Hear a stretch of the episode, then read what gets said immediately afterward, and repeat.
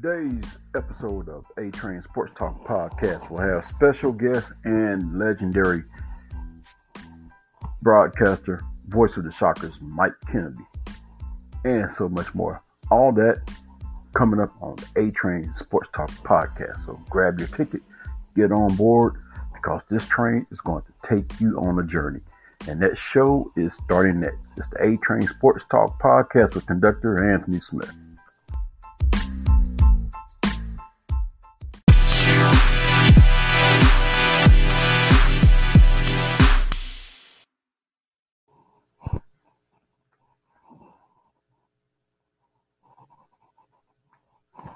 I am honored this morning because today I have a special guest that will be joining me on my show, the one and only Mr. Mike Kennedy. Uh, he has been the voice of the Shockers for such a long, long time. Uh, highly regarded for his descriptive no nonsense play by play accounts, famous for his call of Greg Brummett's final pitch I mean, he has such a long list of accomplishments. Couldn't do it all in one show. So we had to probably have him on for another show, but we're going to get Mike Kennedy on the line here shortly. So welcome to another edition of the A Train Sports Talk podcast. As we get ready to get him on the line the one and only Mr. Mike Kennedy. Uh, famous for his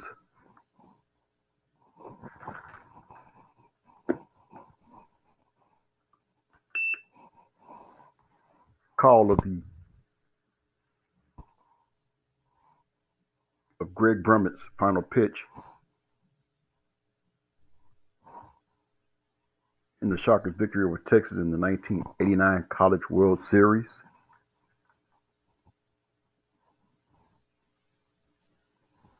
And let's see if we have him on the line. Hello.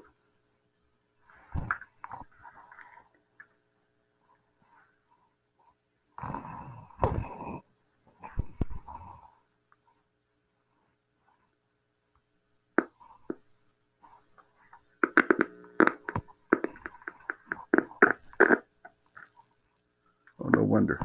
Okay. Technology can be your best friend, or your worst enemy. so, welcome in everybody on the A Train Sports Talk podcast. And I'm going to call him my good friend, Mike Kennedy. He's been my friend since I was in school and didn't know he had a friend when I was in elementary. Because well, I, I would cons- I would consider you a friend also, Anthony. So thank you and I and I'm very humbled to have you on today. I was uh, in the preliminaries of my show. I was letting people know that you are indeed the voice of the Shockers, calling basketball, baseball, football games on radio and television since the mid 1970s, and here we are, 2020, and you have more energy than the Energizer Bunny. How do you do it? I guess I've just been fortunate. My health has stayed good. Um, so that's the big thing, I think. And uh, uh, I come from a long line of uh, long livers on my mother's side of the family. So uh, I guess that all plays into it. Plus, you know, I, I think part of it too is what I do. I love what I do. Uh, I'm energized by being around young people, college age people. I think that certainly has something to do with it. And so uh, that all it all plays into it. And the one thing is, I'm looking at some of my, my notes here. It says, You begin your announcing career as a Wichita State student calling games on University Station KMUW. And the thing is, I don't know if I remember per you doing the games on KMUW, but I remember I would be tuning back and forth between KMUW and the station you was on because at least we could call you. We couldn't call KMUW. So I was like, halted between two opinions because I'm thinking games sound better on FM, but it was something about you that drew me to you. Well, I appreciate that. When I started out on the, on KMUW, it was just almost sort of a, you know, just a shot in the dark, almost accidental kind of thing, where I had Um, yeah, I, I thought about broadcasting for a long time, but I didn't know how feasible it was for me to get into something like that. And I had almost, I was getting close to completing a degree in vocal music at Wichita State. And uh, just decided to go over and take a class and see what it's all about. And I was hooked immediately. And uh, a year and a half that I was involved with KMUW, there were several of us, several guys who were interested in sports broadcasting. And so we kind of traded off. Somebody do play by play, somebody else would do color, somebody keep stats, somebody run the equipment. So uh, we all kind of shared in that. So I did quite a few games, but I wasn't necessarily the you know the play by play guy on every one of them. Okay. So the one thing I want to talk about first is football because you, you did that, you did it well, and you had you had the opportunity to meet some interesting people.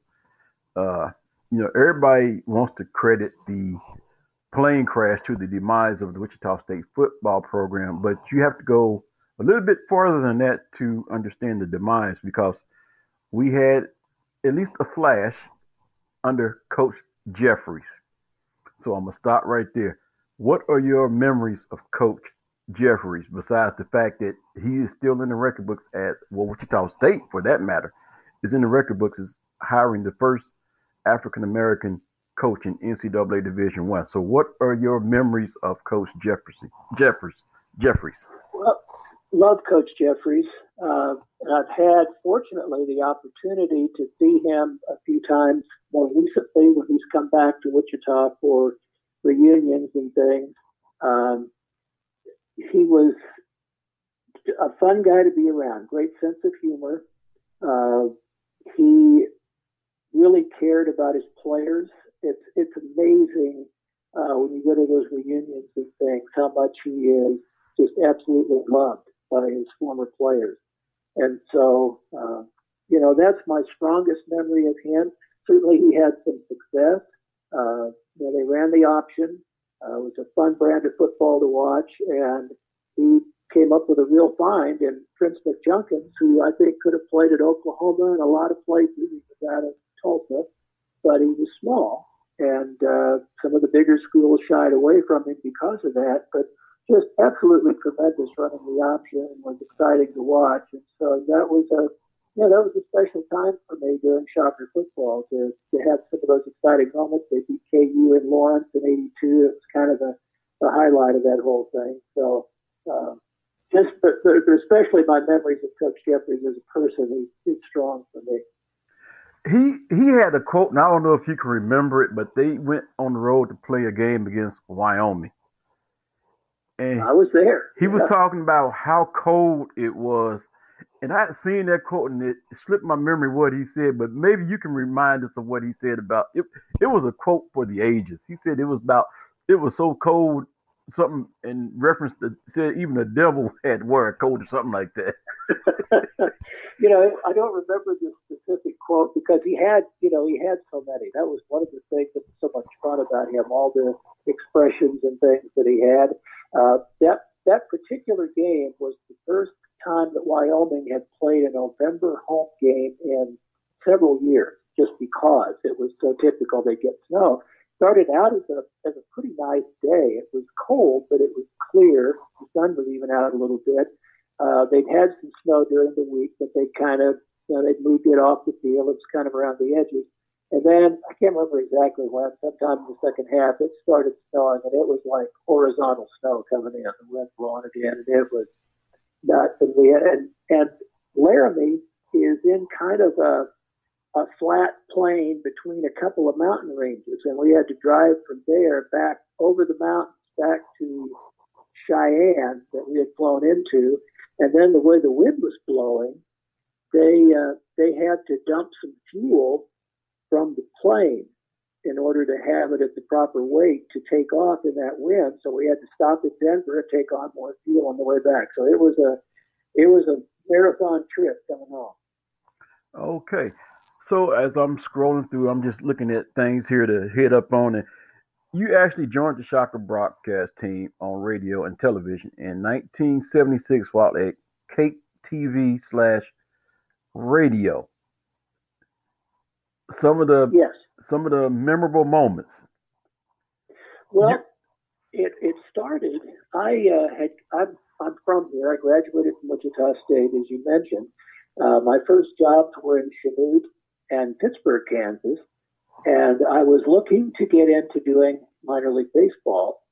And it just happened that the first opportunity to do that was back here in Wichita in 1976, doing the Wichita Arrows. And I went to work for them in January of that year. Did you know, I worked in the office selling advertising and tickets and things, and then uh, did the play-by-play. And KAKE Radio and TV had acquired the contract to do Wichita State. Uh, KFH had had it for years, but Wichita State was wanting more of a regular commitment uh, to have games televised. And so uh, KAKE got the contract and therefore needed somebody to. Bill Land was the sports director. He was going to mm-hmm. be the main mm-hmm. guy doing radio, but then they also needed somebody that could do play by play when they televised. And so that's they came to me, asked me if I'd be interested in coming to work for them doing weekend TV, and doing, anchoring the sports on the weekends, uh, doing some reporting and stuff during the week, and doing play-by-play on radio when they televise. So that's how it all kind of started, and uh, and eventually, uh, four years later, that led to uh, when there was a changeover in ownership of the stations. I was asked to become the full-time play-by-play broadcaster going into 1980-81. And that's how mm. I hmm. became the quote-unquote voice of the Shockers full-time. But but during those years, uh, right after I started there, uh, it was interesting getting to do you know TV. For, I'd never done any TV. They hired me without any TV experience at all, and uh, I worked with some really great people there. The I've told people the atmosphere at, at KAKE Radio and TV was amazing back in those years, and a lot of that uh, goes to Martin Umansky, who was the general manager, who was a genius in the television industry, but also not the easiest guy to work for. And uh, his his philosophy, uh, everybody called it KAKE Tech, because his philosophy was to hire, you know, sharp young people, not pay them very much, uh, because they were just getting started, and then you know eventually they would move on to bigger markets and for better pay. And he kept cycling people through like that, but, but hiring really sharp young people. Uh, and it, it made it a really fun atmosphere to work in. I worked with a lot of creative, bright people, and a few, you know, stayed long term, like Larry Hatteberg, who is to this day the most amazing Hatteberg people. Yeah. And so you, you work with a lot of people. You know, you work with photographers. You go out on a story, and, and just you could get creative and come up with good ideas. And so that that part of my experience was uh, was really valuable to me. Uh, and if you don't, if we've got time, I'll give you an example of, of Martin. And, okay. But how it, it made all of us better. I was doing, I was anchoring the the 5:30 and 10 o'clock one night, and Newman University had finally beaten Marymount from Salina to, to win the District 10 NAIA title, and they were going to the NAIA national tournament. Marymount mm-hmm. had dominated for years in the state. And uh, Dave Skinner was the coach at Newman. I went over and did an interview with him. And then, uh, as I was preparing for the 530, pulled up some, you know, we had file tape on some of Newman's games, and I, I looked for a game, and I, the file tape, they had lots and lots of events on there, and it was all labeled, and you'd go in and run through the tape till you found what you were looking for. And I started into it, saw that's what it was, rewound it to the, the leader leading up to it, and, you know, put it into my script. So I get up there on air, and they start the, it's called B-roll, the game footage over the interview with Dave, and it breaks up in the middle of it, and they had to dump out of it. So I went down after the newscast to find out what happened. Well, when they had laid the file tape, they had started to put that on there, and the tape had a bad place and broke up, so they had relayed it. Well, not having watched all of it, I didn't know that that was the case. Hmm. So I'm starting out the building on my way home to dinner, and there's Martin waiting for me in the lobby. And he goes, What happened there? And I explained it to him, and he said, How long would it have taken you to watch the whole piece of footage, maybe another 30 seconds. And, and, you know, it was absolutely right. And those kinds of standards made all of us better. You know, Right. Made all of us think about those things. And so I, I always tell people that was a, you know, I, I've always tended to be that kind of person anyway, but there was no, there was no taking shortcuts at KAKE. Uh, when you work for Martin Umansky, you learn to always check out every little detail. Right. So I'm looking through here, and this says you're highly regarded for your descriptive, no nonsense play by play account. famous for Greg Brummett's final pitch in the Shockers' victory over Texas in the 1989 College World Series, and of Mike Jones' game winning basket over Kansas in the 1981 Battle of New Orleans. And let me also add, also on the call when Wichita State beat KU in Lawrence 13 to 10 in 1982. Memorable Yep. That was, moments. that was all at the start. You know, those were all early on, and uh, those are still great memories. Uh, you know, I would throw in there the, the victory over Iowa uh, in the NCAA tournament here in '81, and then Mhm. right after that, the victory over KU in New Orleans. I mean, those were tremendously exciting games. And then, you know, there was a period there where, other than baseball, there wasn't, you know, an awful lot of exciting moments. Basketball went through a real tough stretch for like 13 years. And Yeah. then I've been blessed to have some some great moments again more recently. Started doing volleyball in 2005, and that's been a, a really fun experience. And uh, certainly the, the resurgence of basketball, the, you know, the trip to the Final Four, the undefeated team almost to the end the following year. So uh, I, I've been fortunate to have uh, a lot of moments. And you know, speaking of basketball, and I know we got a cloud hanging over our head with the Greg Marshall situation, but what I want to do is rewind back and let me get your thoughts on this. Gene Smithson was let go after a 14 and 14 season. However, he had a darn good recruiting class coming in. Eddie Fogler was the one who coached Gene Smithson's recruiting class. So let's erase that and play hypotheticalism for a moment. Had Gene Smithson got to coach his recruiting class, where would those teams have been? Because you had the Praylow twins, you had Grayer, you had they brought in several other. I think Joe Griffin came in with that group of players as well too. Describe what that team, how that team could have flourished under Gene Smithson as a coach to, as opposed to Eddie Fogler. And mind you, during that same time, Tulsa brought in J.D. Barnett to replace Nolan Richardson. So the styles were different in contrast compared to what we were used to. Well, you put me on the spot here, but I, but I have to tell you, um, first of all, that class that you're talking about uh, played as freshmen under Coach Smithson first Oh, okay. before Coach Fogler inherited them. Joe Griffin actually came in in Coach Fogler's first year. Okay, thank you for the correction. And uh, the last year under Coach Smithson, I mean, Steve Grayer was playing out of position. Uh, there were guys like Henry Carr and Gary Cundiff that were on that team that he was basically going to run off. Didn't think could play, wasn't going to keep around. That Coach Fogler got a lot of mileage out of the next year, and uh, and had a lot of success with. So um, my my feeling is, and the other thing that was happening was, you know, we we'd had recruits under Coach Smithson like Antoine Carr and Cliff Levingston and Xavier McDaniel, and because the program had gone on probation and some of those kinds of things, uh, recruiting had taken a dip. It was getting harder for them to recruit. It was getting harder to schedule, and so. Uh, and, and I had a great relationship with Coach Smithson. Certainly, he had some of the greatest teams and players we've ever had here.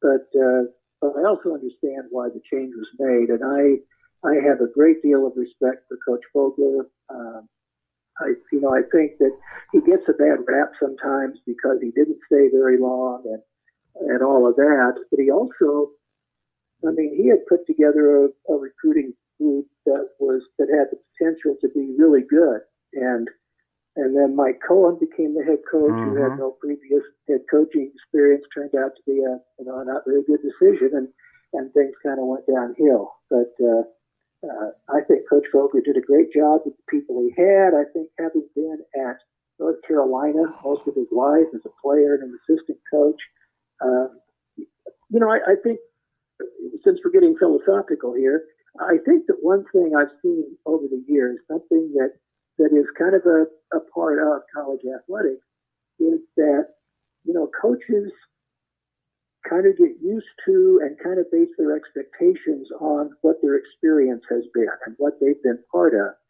And Coach Fogler was at North Carolina all his life. Mark Turgeon had all that experience at KU.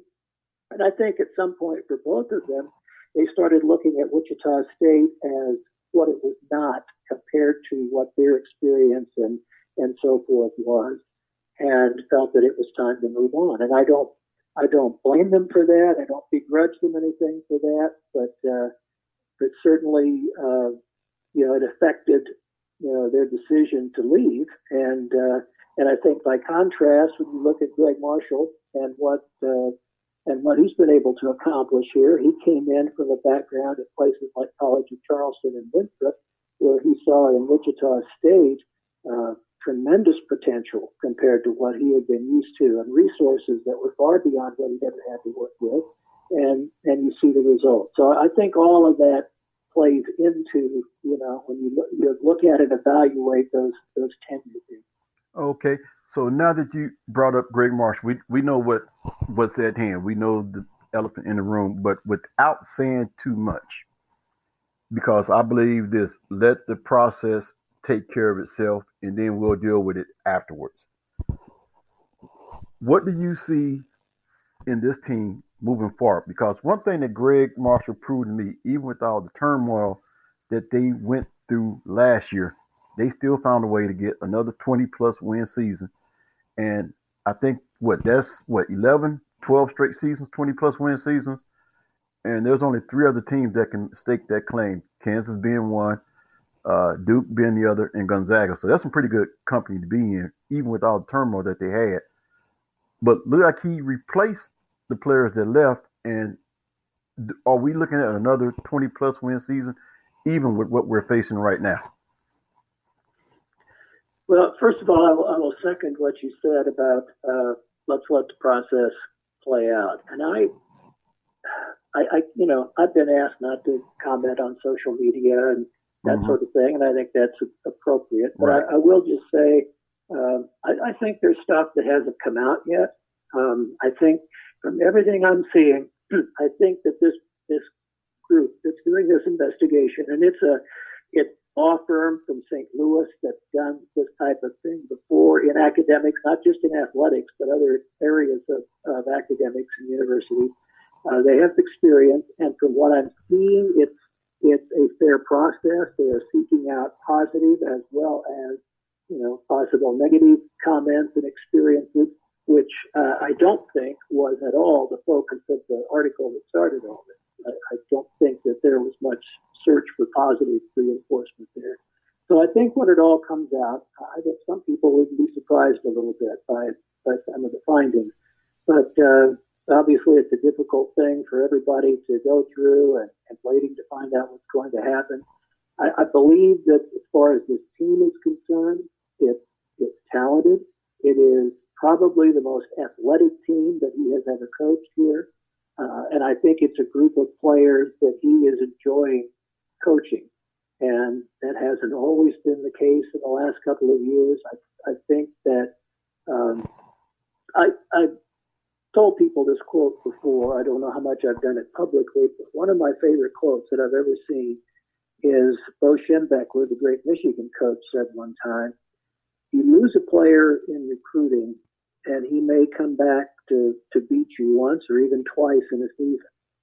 But you recruit the wrong person who doesn't fit your culture and he will beat you every single day. Wow. And and I think particularly with somebody like Coach Marshall, who is not the easiest guy in the world to play for, and his and you know that's that's said to potential recruits from the beginning, and and that doesn't again that doesn't mean that he is uh, some of the things he's been accused of necessarily, or that he, you know, that he Right. mistreats his players, but just that he's a he's a tough guy. He'll get on you, that kind of thing.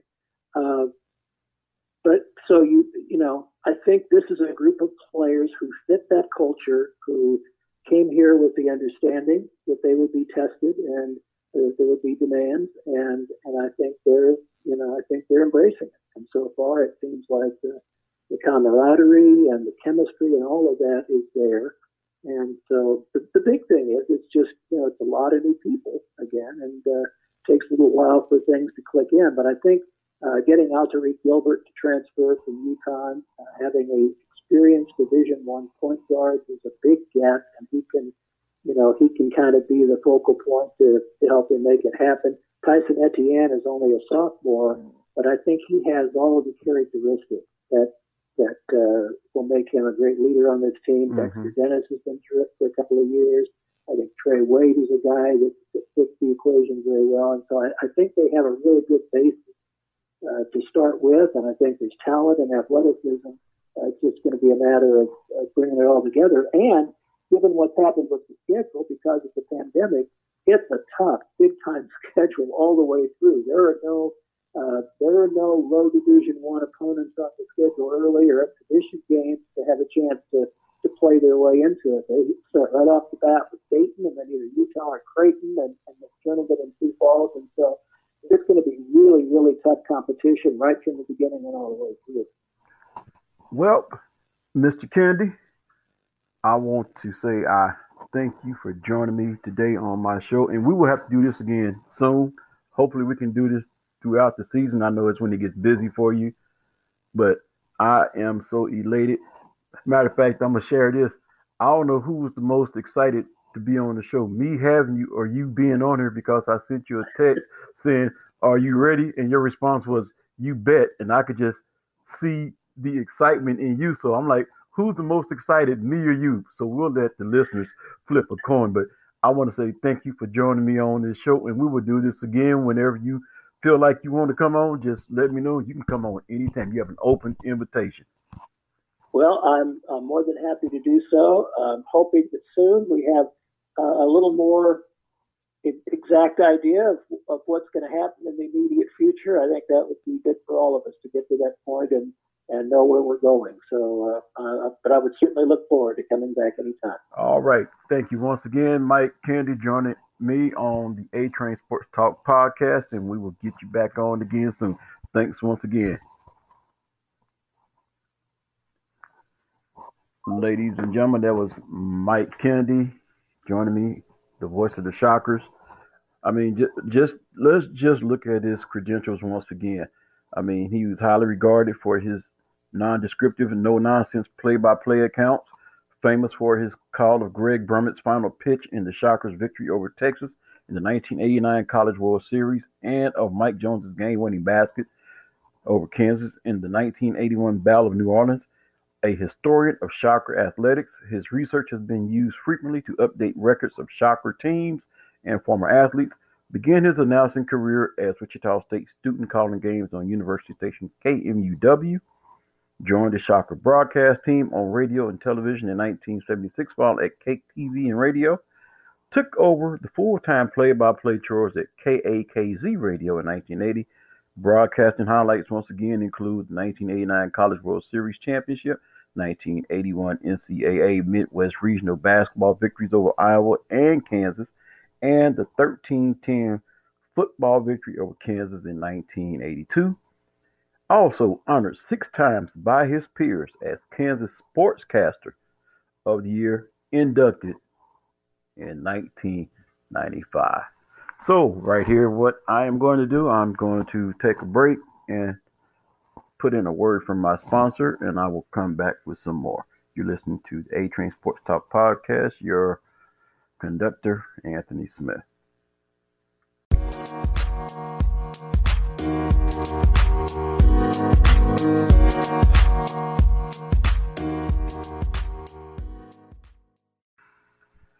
Welcome back to the A Train Sports Talk podcast. Once again, thank my guest Mike Kennedy for being on my show. And now here's the part where I will get you caught up on the happenings from last night, which would be the start of the high school football playoffs.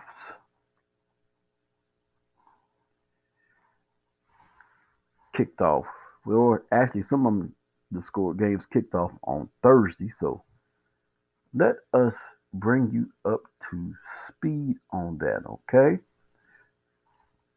Uh, Olathe North High School, being the number one seed, had a bye week. And basically, they would take on the winner of Olathe North and Shawnee Mission West. And Olathe, I mean, Olathe Northwest, excuse me.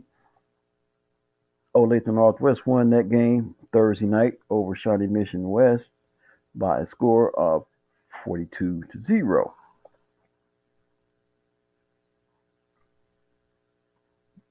You had Blue Valley Northwest 4 and 1 going up against 1 and 5 Shawnee Mission East, a 13 seed.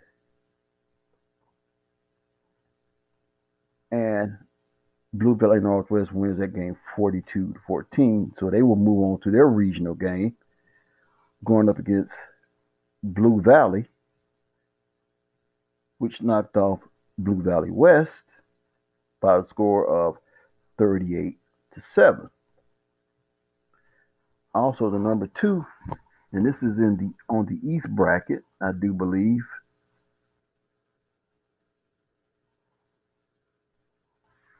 You had Shawnee Mission Northwest. They had a bye, and they will take on the winner of Olathe West versus Olathe South. And Olathe West gets by Olathe Olathe South. Olathe West gets by Olathe South by a final score of 22 to 11.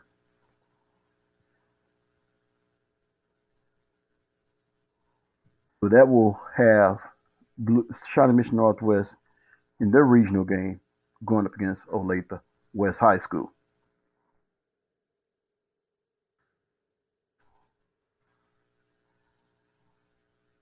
Then we have Blue Valley North, the number six team in that East bracket, going to against Shawnee Mission North, North High School, the number eleven team in that bracket. in that bracket, and Blue Valley North comes out with the victory, forty-seven to thirteen. So they will go on to face Blue Olathe East.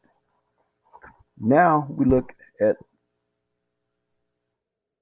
West bracket. And I see this, but I don't believe it. Believe that Lawrence won. It's just the fact that the team they played actually scored. As the number one in the West takes on the number 16 in the West, Lawrence High against Wichita North High, and Lawrence comes away with the victory of 66 to 6.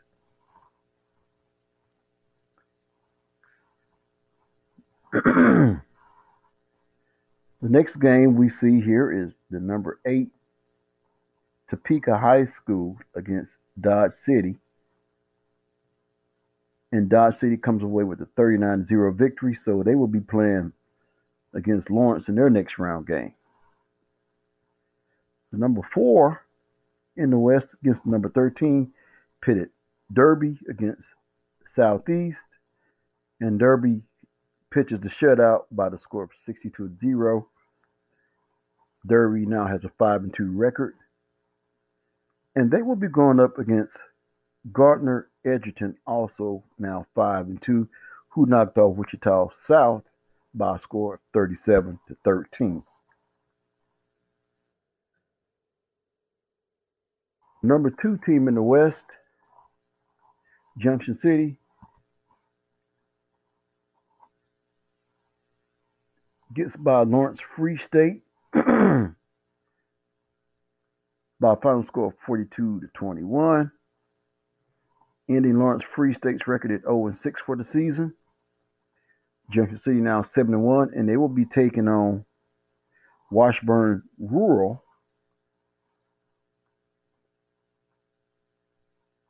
who knocked off number seven seed Wichita West High by a score of 21 to 3. So Topeka Washburn Rural improves their record now to 4 and 5 will take on Junction City. And a team that hasn't won a playoff game since 1983. Wichita East High School knocks off Haysville by a score of 46 to 6 to improve to 6 and 1 on the season. And they will be taking on the winner of Manhattan versus Garden City. Garden City comes away with the victory by a score of 21 to 20 and improves their record to 6 and 3. So it will be Wichita East against Manhattan. And Wichita East has being the higher seed will be the designated home team, so we will keep your breast as to where that game will be played. So that is the 6A. And now we're going to take a look at 5A.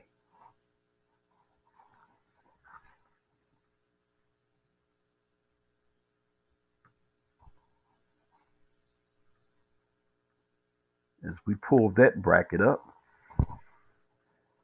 5A, Topeka Seaman had a bye, which means they will take on the winner between Emporia, who's number eight, against number nine, Blue Valley Southwest. Blue Valley Southwest comes out with the victory, 36 to 14. They will be taking on the number one seed, Topeka Seaman, who stands at eight and one in next week's regional.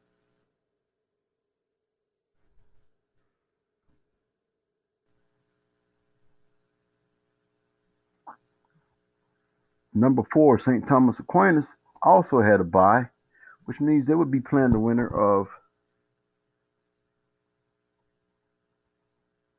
Whoop, they would be playing Pittsburgh, who's the number five seed, who also had a bye. And you have to keep in mind some of this stuff is probably some COVID related. I'm not sure. I'm not getting any information. I know it was a bye. So Pittsburgh High will be traveling to St. Thomas Aquinas next week to take on St. Thomas Aquinas. Also, DeSoto, the number two ranked in on east side bracket here in 5A, they had a bye, but they're actually playing against the winner between Leavenworth and Topeka West. And Topeka and Leavenworth win that game run away by a final score of 62 to 15. Number three seed, Shawnee Mill Valley High School. They had a bye, but they will be taking on the winner of Spring Hill versus Tecumseh Shawnee Heights. And Spring Hill wins that game by a score of 34 to 6. So next week it will be Shawnee Mill Valley High School versus Spring Hill.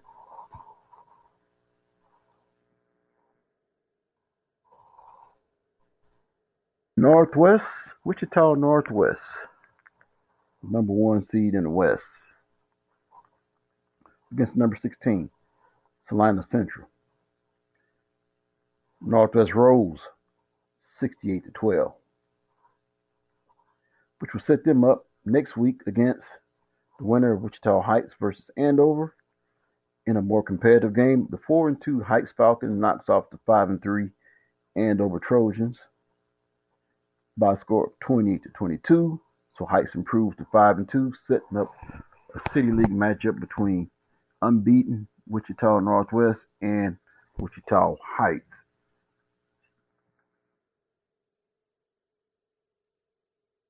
Kapaun Mount Carmel with a turnaround under Western Shorts. Took on Salina South Kapaun is fourth ranked team, the fourth seed team in the West, going up against 13th Salina South. Wins that game going away, pitching the shutout, 74 to zero. So Heights improves to 71. They take on the winner of the battle for 54 between Goddard High School and Goddard Eisenhower. And Goddard comes away with the 28 to 26 victory to improve to 7 2. So that should be a very competitive game next week between Goddard and Kapaun Mount Carmel.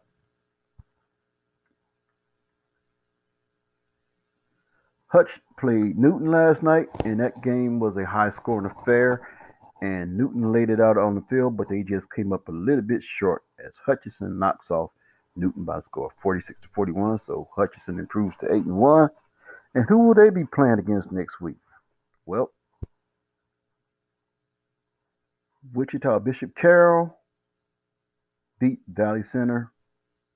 I believe this has to be by forfeit because the final score was 1 to 0. So Bishop Carroll will be traveling to Hutch to take on the Hutch Salthawks next week, which should be a very competitive game. Bishop Carroll has been tested. They've had a tough schedule, they have made it through. And then we get to number three in the West, Maize High School, going up against number 14 in the West, Liberal. And Maize pitches that shutout by the score of 55 to 0. Set them up with the game next week between the winner of Hays High School and Maize South.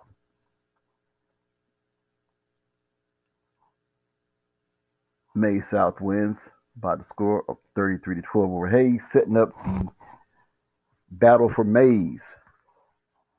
So, eight and one, Maize High School takes on their in-town rival Maize South, who is five and three.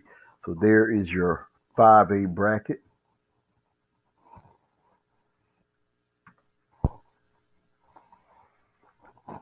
And now takes us up to 4A.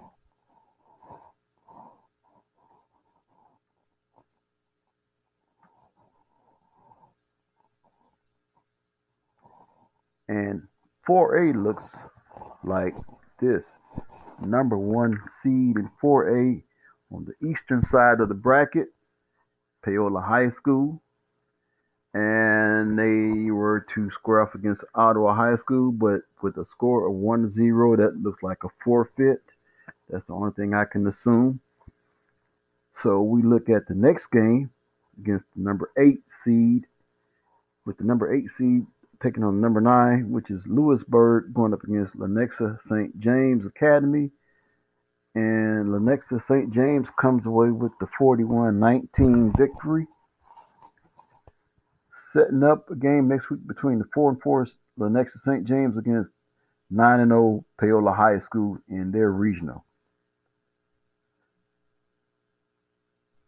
Basehor Linwood, the number 4 seed, going up against number 13 Atchison. That was a no-brainer. Basehor comes away with a 35-16 victory. They will be taking on three and six Eudora High School as Eudora squeaks past Kansas City Piper by a score of 16 to 15. So next week it'll be Basehor Linwood going up against Eudora.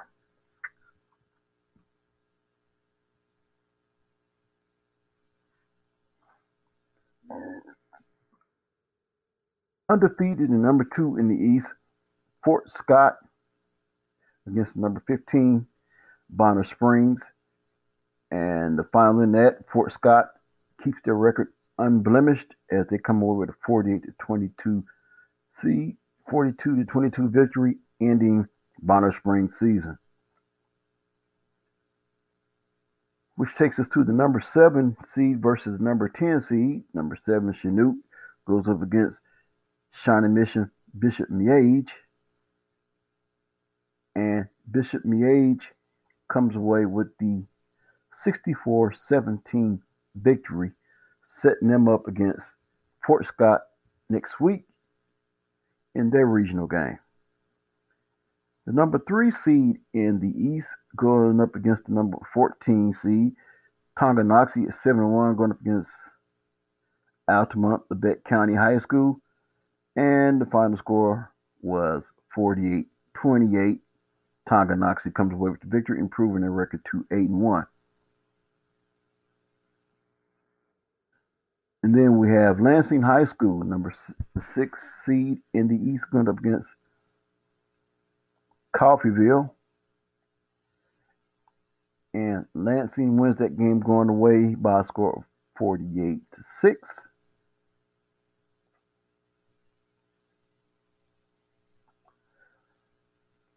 Setting up a matchup with Tonganoxie next week. So now we look at the West division, number one in the West.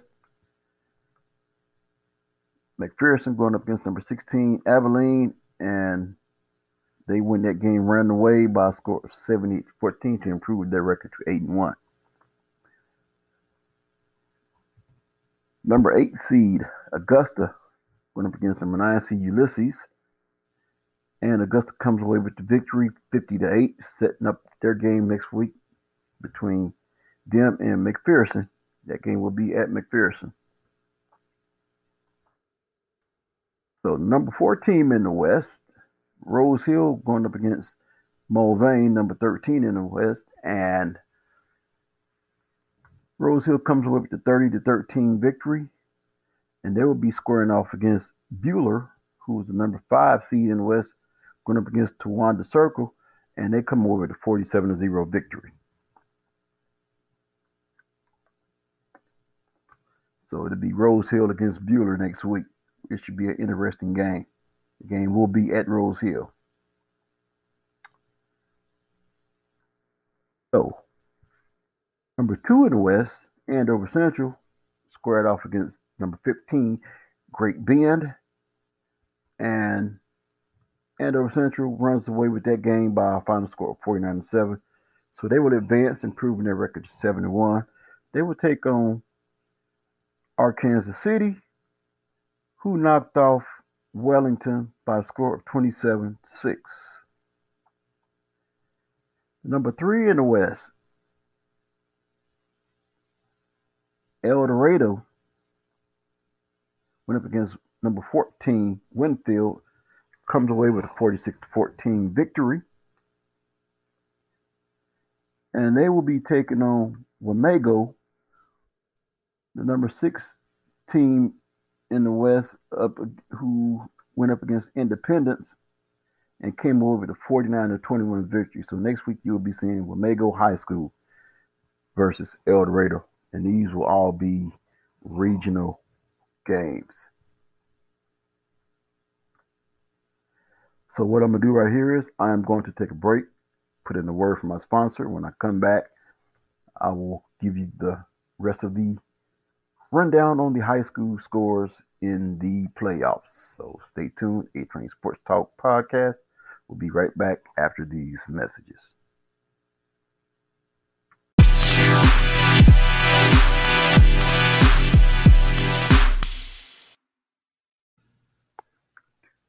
And we welcome you back as we continue with our high school recap of the state playoffs. We have gotten you up to speed on the 6A, 5A, and 4A. So now we are going to take a look at the 3A bracket and what you can expect.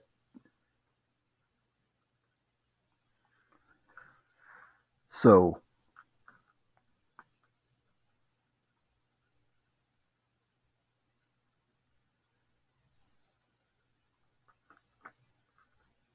looking at the matchups, it looks like Columbus squared off against Girard, and I guess this would be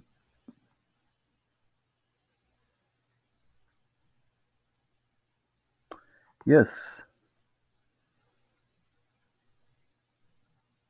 Columbus, which went into the game undefeated at 8 0, takes on Girard, who's at 3 and 5, but Girard comes away with the victory that would most definitely have to be considered an upset as Girard wins the game 28, 29 to 18, which will put them up against Prairie View High School, who knocked off Caney Valley by a score of 44 to 16. So Prairie, Prairie View, actually Lasinga Prairie View High School improves their record to 7 1 will be going up against the Giant Killers in Girard High School. Also, we had Topeka Hayden going up against Sabetha High School, and Topeka improves their record to 8 and 1 now with their 42 to 6 victory. They will be taking on Perry Lecompton, who's also improved to 8 and 1 as they knocked off St. George Rock Creek by score of 35 to 22. So we'll see Perry Lecompton going against Topeka Hayden in their regional game.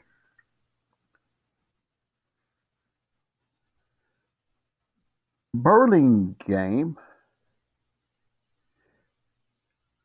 cruises past Parsons High School by a score of 56 to 22 to improve to 8 and 1 in advance in the playoffs. And they will be going against a 5 and 4 team in Frontenac who knocked off Galena High School by a score of 25 to 7. And then we are still waiting to see who Holton, who improved to 7 and 1 after knocking off Santa Fe Trails by a score of 62 to 25. They will be taking on the winner of Baldwin versus Meriden Jefferson West, and that game will be played today at 2:30. And we get on down through here, Riley County, and I guess these are these are pretty much going by districts as opposed to east side and west side who is number one in district five. Well, it says D5 slash number one went up against D6 number four. So I'm just going to give you the scores. I'm not going to figure out all those other acronyms. Uh, Riley County improved to 7 1 after knocking off Lindsborg Smoky Valley by a score of 55 to 16. They will be taking on Scott Community High School, who improved to 6 and 3 after their 24 14 victory over Concordia High School. Andale High School improved to 8 0 after knocking off Larned 74 7, and they will be taking on Clearwater, who improved to 7 and 2 as they knocked off Holcomb 31 15.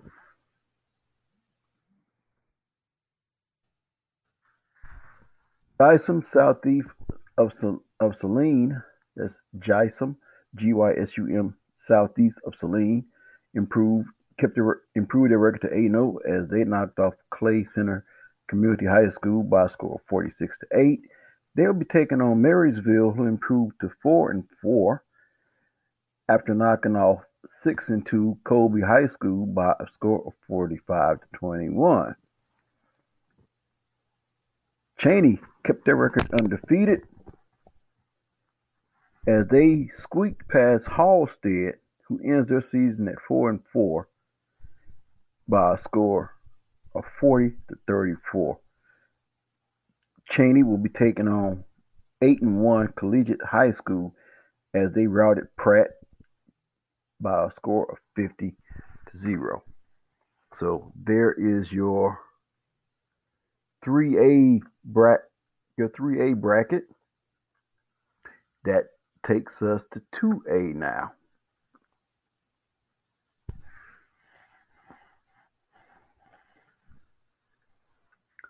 So Pittsburgh St. Mary's Colgan High School advances, knocking off Eureka by a score of 51 to 7. They'll be taking on Wellsville, who came away with a 28-22 victory over Riverton High School. Rossville High School improves their record to 9-0 after a 53-6 shellacking of Wathena Riverside High School. And they will be taking on Atchison Maur Hill, who improved their record to 8 0. So it's going to be a battle of undefeateds as Atchison Maur Hill knocks off Eskridge Mission Valley High School, ending their season at 5 and 3 by a score of 56 to 32. Osage City High School improved their record to 8 and 1 after their Thursday night victory over Neodesha by a score of 47 to 7. They will be taking on 5 and 3 Fredonia. As Fredonia also on Thursday night came out with a 47 to 20 victory over Pomona West Franklin High School, ending their season at 3 and 5. Nemaha Central improved to 6 and 1 and they have advanced after knocking off Easton Pleasant Ridge by a score of 50 to 6. And they will be taking on a Silver Lake High School whose record improved to 6 and 1 after beating Belleville Republic County by a score of 63 to 6. Hutchinson Trinity Catholic High School improved their record to 8 and 1 after knocking off Chaparral by a score of 35 to 0. Can you just imagine that? Both the Hutch schools advancing to the state playoffs and both of them bringing back trophies? That could very well possibly happen. They will be taking on Haven High School, which is pretty much up the road from Hutch, who improved to 7 and 2 after they knocked off Kingman by a score of 42 to 21. Keep in mind, 44 years. But they finally got it done. So, congratulations to Haven after a long drought. Beloit.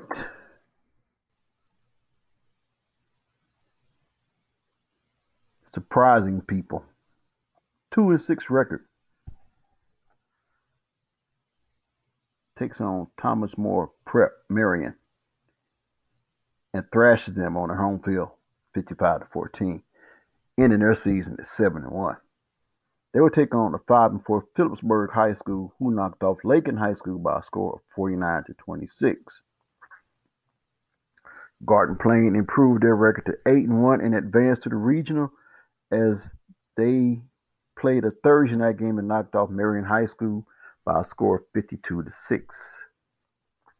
They will be taking on 6 and 3 Hillsboro High School, who knocked off Belle Plaine 47 to 12. Pleasanton kept their undefeated record intact as they sit now at 9 0 after knocking off Ellis High School 47 0. And they will be taking on a 6-3 Cimarron team who beat Minneapolis High School by a final score of 28 to 6. So that concludes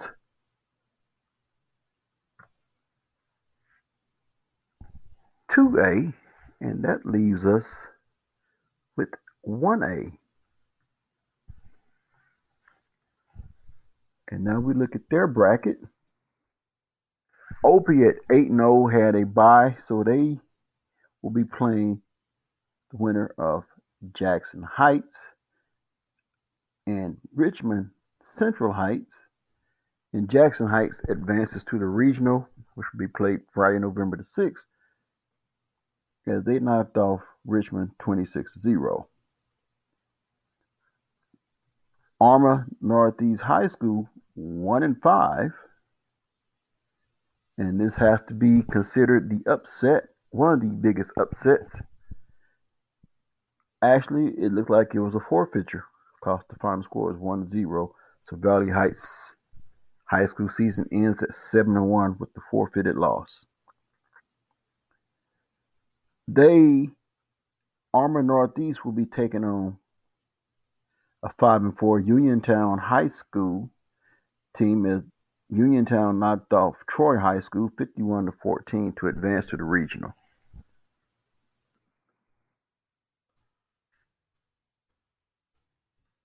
Centralia High School, their record is eight and one. They had a bye, and they will take on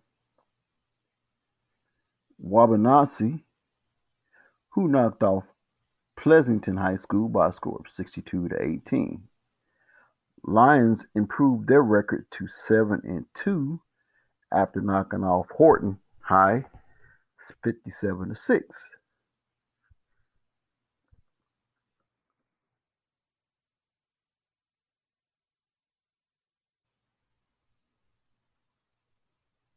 So that would be Jefferson County North against Lyndon High School. Both teams coming in at seven and two.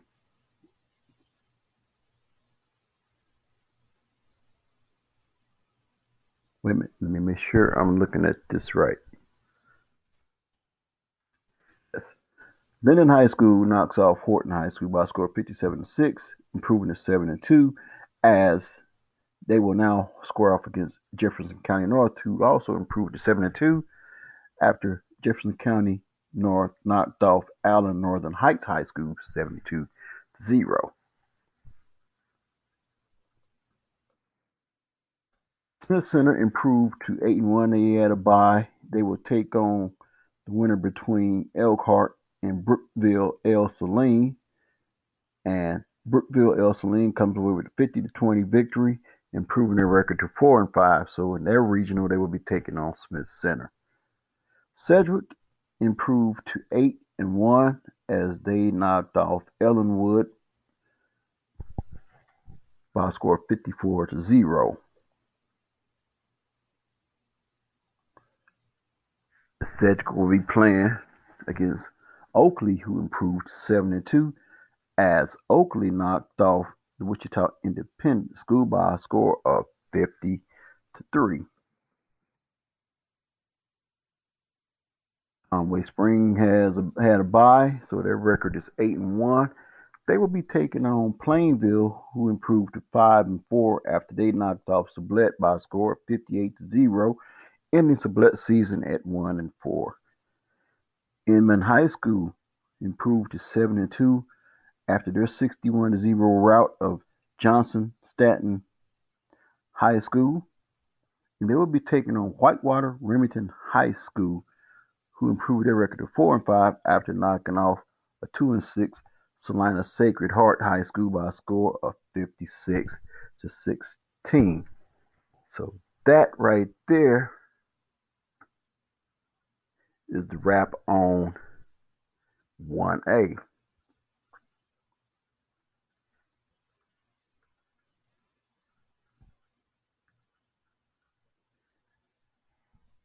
So now what we're going to do is, this might get a little bit on the tricky side, but we're going to do it anyway. We are going to look at eight man Division One and Sedan High School advances and keeps their record undefeated as they knocked off Oxford by a score of 58 to 6. They'll be taking on Chase County 7 and 2, who knocked off Dexter Cedar Vale by a score of 66 to 0. Clifton Clyde advances to the regional with a 7 1 record by knocking off Bennington by a score of 46 to 0. They will be taking on Little River High School, who knocked off Washington County 56 to 0.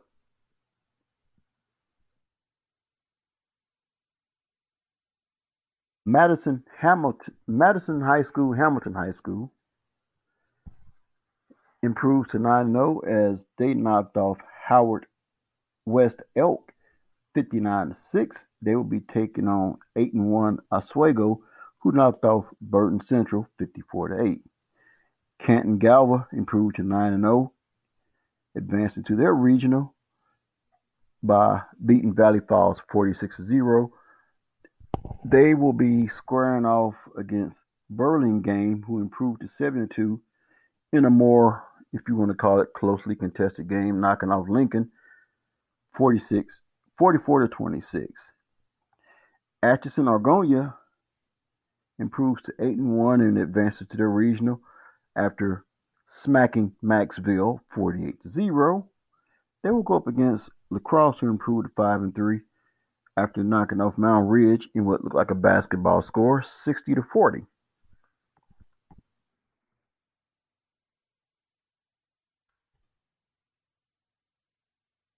And Leoti, Wichita County improved to 9 and 0, knocking off Hill City 68 22. They would take on Atwood Rawlins County, who knocked off Ness City in what would be considered a low scoring affair 22 to 12. Pratt Skyline improved to 8 and 1 as they knocked off Pretty Prairie by a score of 52 to 6. And they would be going up against Goessel 4 and 3, who knocked off Kinsley by a score of 60 to 14. And Hoxie, who improved to 7 and 1 by knocking off Spearville 42 to 30, will go up against Montezuma South Gray, who improved to 8 and 1 after their 50 to 0 demolishing the Oberlin Decatur community. So that's eight man division one. And we will put the wraps on this.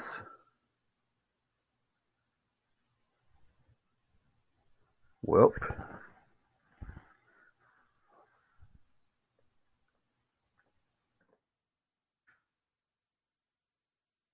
try to wrap this up.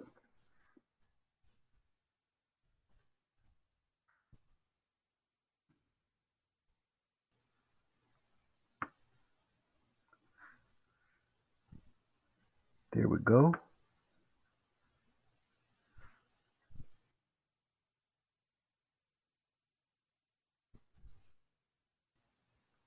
Got to bring up the eight man division two. There we go.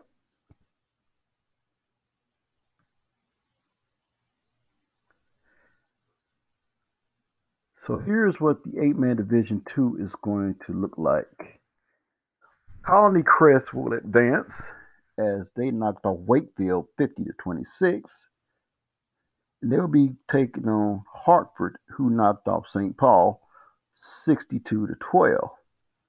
Hanover advances after knocking off Osborne 56 to 6. They would be taking on Axtell, who advanced after squeaking by Thunder Ridge 42 to 40.